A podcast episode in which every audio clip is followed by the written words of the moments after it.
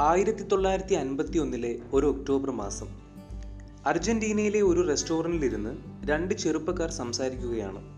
ആൽബർട്ടോയും ഏണസ്റ്റോയും. അവർക്കൊരു യാത്ര പോകണം. അതേപ്പറ്റിയാണ് ചർച്ച. യാത്ര പോകുന്നതിന്റെ ആവശ്യകതയെപ്പറ്റി ആലോചിച്ചിരിക്കുന്ന ഏണസ്റ്റോയ്ക്ക് ആൽബർട്ടോ അവരുടെ അടുക്കൽ കുറച്ചു മാറിയിരുന്ന് ഉറക്കം തൂങ്ങുന്ന ഒരാളെ കാണിച്ചു കൊടുത്തു. എന്നിട്ട് ചോദിച്ചു നിനക്ക് എന്താണ് വേണ്ടത് ഏണസ്റ്റോ? ഇയാളെപ്പോലെ ജീവിതം ജീവിച്ചു തീർക്കണോ?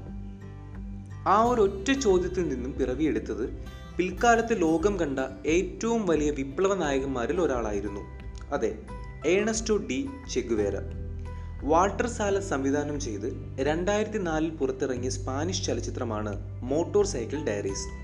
Latin American വിപ്ലവ നായകനായ ചെഗുവേര എഴുതിയ അനുഭവക്കുറിപ്പുകളെ ആസ്പദമാക്കിയാണ് ചിത്രം നിർമ്മിച്ചിരിക്കുന്നത്.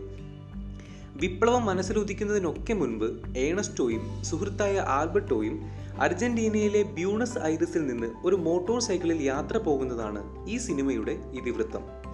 നോട്ടസ് ഫൈവ് ഹൺഡ്രഡ് എന്ന തങ്ങളുടെ മോട്ടോർ സൈക്കിളിൽ ആ രണ്ട് സുഹൃത്തുക്കൾ നടത്തിയ യാത്രയാണ് പിൽക്കാലത്ത് ചെഗുവേരയിലെ വിപ്ലവകാരിയെ ഉണർത്താൻ ഇടയായത്.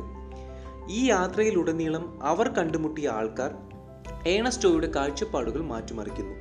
കുഷ്ഠരോഗികൾക്ക് വേണ്ടിയും ഖനി തൊഴിലാളികൾക്ക് വേണ്ടിയും ഒക്കെ പ്രവർത്തിക്കാൻ അദ്ദേഹത്തെ പ്രേരിപ്പിച്ചത് ഈ മോട്ടോർ സൈക്കിൾ യാത്രയാണ്.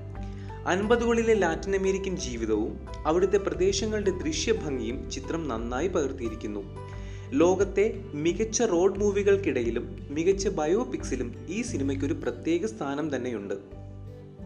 എണ്ണായിരം കിലോമീറ്ററുകൾ താണ്ടി ഈ മോട്ടോർ സൈക്കിളിന്റെയും രണ്ട് സുഹൃത്തുക്കളുടെയും യാത്ര അവസാനിക്കുമ്പോൾ ഏണസ്റ്റോ തന്റെ ഡയറിയിൽ ഇങ്ങനെ കുറിക്കുന്നു. അമേരിക്കയിലൂടെ ഞങ്ങൾ നടത്തിയ സഞ്ചാരങ്ങൾ എന്നെ ഞാൻ വിചാരിച്ചതിലധികം മാറ്റിയിരിക്കുന്നു. ഒരു കാര്യം തീർച്ചയാണ്. ഇപ്പോൾ ഞാൻ ആ പഴയ ഞാനല്ല. സിനിമാ സ്വാധകർ ഒഴിവാക്കാൻ പാടില്ലാത്തൊരു മനോഹര ചിത്രം മോട്ടോർ സൈക്കിൾ ഡയറീസ്.